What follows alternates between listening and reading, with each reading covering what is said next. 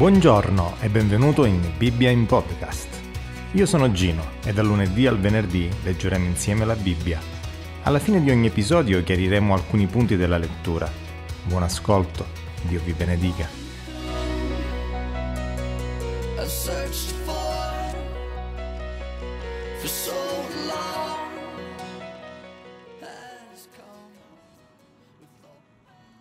Matteo capitolo 28 Dopo il sabato, verso l'alba del primo giorno della settimana, Maria Maddalena e l'altra Maria andarono a vedere il sepolcro, ed ecco si fece un gran terremoto, perché un angelo del Signore, sceso dal cielo, si accostò, rotolò la pietra dell'entrata e vi sedette sopra. Il suo aspetto era come di folgore la sua veste bianca come neve. E per lo spavento che ne ebbero, le guardie tremarono e rimasero come morte. Ma l'angelo si rivolse alle donne e disse, Voi non temete perché io so che cercate Gesù, che è stato crocifisso. Egli non è qui, perché è risuscitato come aveva detto. Venite a vedere il luogo dove giaceva il Signore. E andate presto a dire ai suoi discepoli, Egli è risuscitato dai morti. Ed ecco, vi precede in Galilea, là lo vedrete. Ecco, ve l'ho detto. E quelle se ne andarono in fretta dal sepolcro come spavento e grande gioia, e corsero ad annunciarlo ai suoi discepoli. Quando ecco Gesù si fece loro incontro, dicendo Vi saluto, ed esse avvicinatesi gli strinsero i piedi e l'adorarono. Allora Gesù disse loro Non temete, andate ed annunciare ai miei fratelli che vadano in Galilea, là mi vedranno. E mentre quelli andavano, alcuni delle guardie vennero in città e riferirono ai capi dei sacerdoti tutte le cose che erano avvenute. Ed essi, radunatisi con gli anziani e tenuto consiglio, diedero una forte somma di denaro ai soldati, dicendo: Dite così, i suoi discepoli sono venuti di notte e lo hanno rubato mentre dormivamo.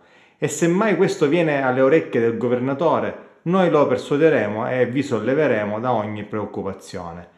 Ed essi presero il denaro, fecero secondo le istruzioni ricevute, e quella diceria è stata divulgata tra i giudei fino ad oggi.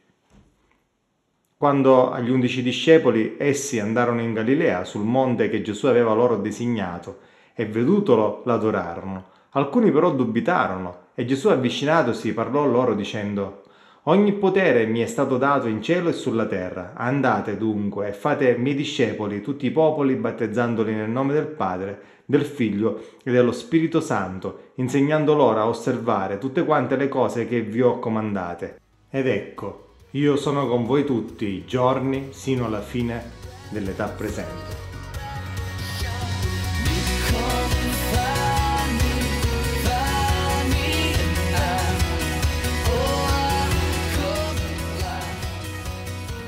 L'angelo che aveva rotolato la pietra facendo scappare le guardie per lo spavento era rimasto lì e si mostrò alle donne. Il messaggio dell'angelo era molto chiaro, Gesù è risorto come aveva detto.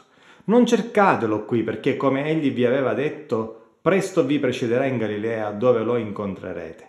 L'angelo le invitò a vedere con i loro occhi il luogo dove Gesù era stato deposto e poi le invitò ad andare dagli altri discepoli a dare la lieta notizia. Gesù è risorto come aveva detto, è importante sottolineare che Gesù aveva preannunciato questo evento. D'altra parte i giudei, interpretando in modo corretto le profezie, si aspettavano un Messia che stabilisse un regno eterno. Ma come avrebbe potuto stabilire un regno eterno qualcuno che viene ucciso e rimane in una tomba? Gesù doveva risorgere per essere davvero il re che regna per sempre. Le donne furono spaventate dall'incontro con l'angelo, ma allo stesso tempo erano piene di gioia. Il loro maestro aveva mantenuto la sua promessa ed era risorto letteralmente. Era una grande notizia ed esse si affrettarono per andare ad annunciarlo agli altri discepoli. Esse sapevano che la loro testimonianza sarebbe stata tenuta in poco conto dagli altri. Infatti, all'epoca, nella società giudaica, una donna sotto l'aspetto giuridico era molto svantaggiata. Infatti non poteva partecipare attivamente alla vita pubblica e non poteva essere citata come testimone in un tribunale testimoni della risurrezione. Gesù scelse di mostrarsi a loro per prime. Gesù volle mostrarsi a quelle donne affinché la loro testimonianza fosse ancora più efficace. Un conto è che vedere una tomba vuota, l'altra cosa è vedere Gesù risorto in piedi in mezzo a loro. Quel saluto di Gesù deve aver fatto balzare il cuore nel petto di quelle donne. Chissà quanta gioia avevano provato nel rivederlo. Infatti si erano subito prostrate ai suoi piedi. Il loro maestro era proprio lì, in mezzo a loro. Doveva sembrare un sogno. Gesù confermò quanto aveva detto all'angelo, ovvero la necessità di precederlo in Galilea dove lui si sarebbe mostrato loro. Qualcuno potrebbe chiedersi perché in Galilea? Personalmente trovo molto significativo che Gesù volesse mostrarsi ai discepoli lì dove tutto era cominciato. Fu in Galilea che Gesù aveva cominciato a chiamare i primi discepoli quando si era trasferito a Capernaum. Lì dove tutto era cominciato, in Galilea, ci sarebbe anche stato il nuovo inizio dei discepoli di Gesù. Mentre accadeva tutto questo, che fine avevano fatto le guardie che si trovavano al sepolcro? Quelle guardie erano al servizio dei capi dei sacerdoti e quindi tornarono da loro per riferire. Ancora una volta la classe dirigente giudaica ebbe un'occasione per riflettere, ma la sprecò.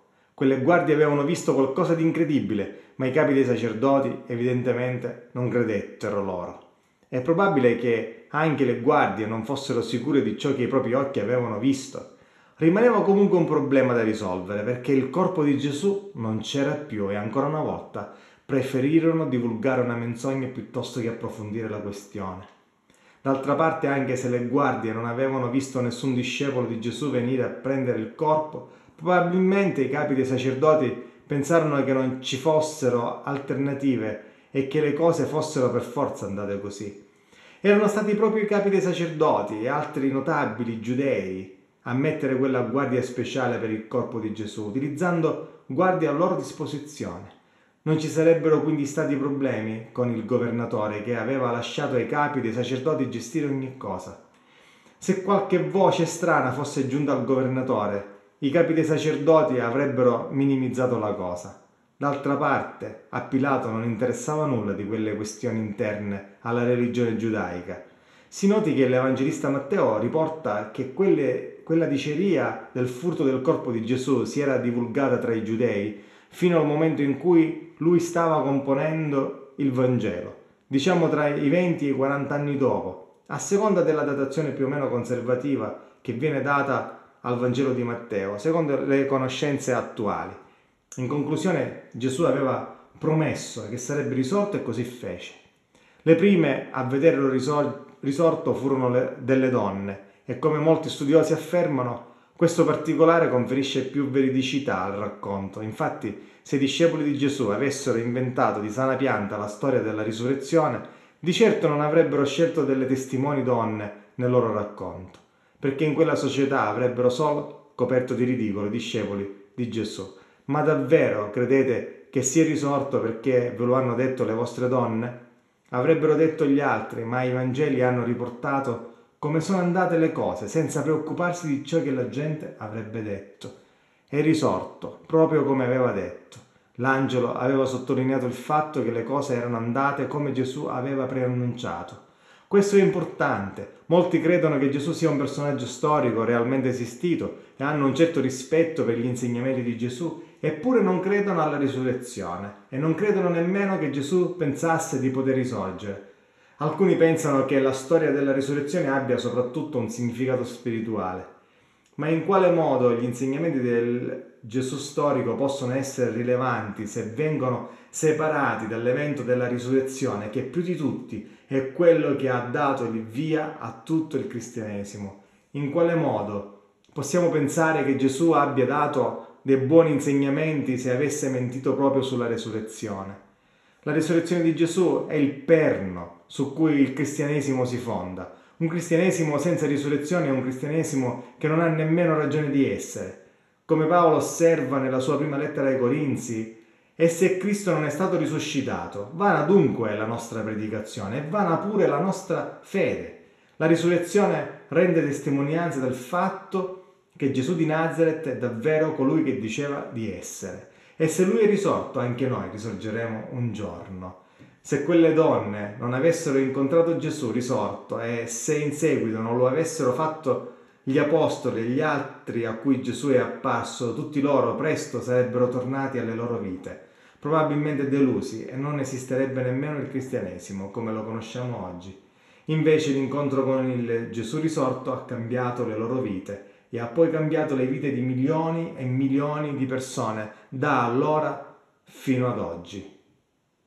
E tu, che mi dici? Ha cambiato anche la tua vita?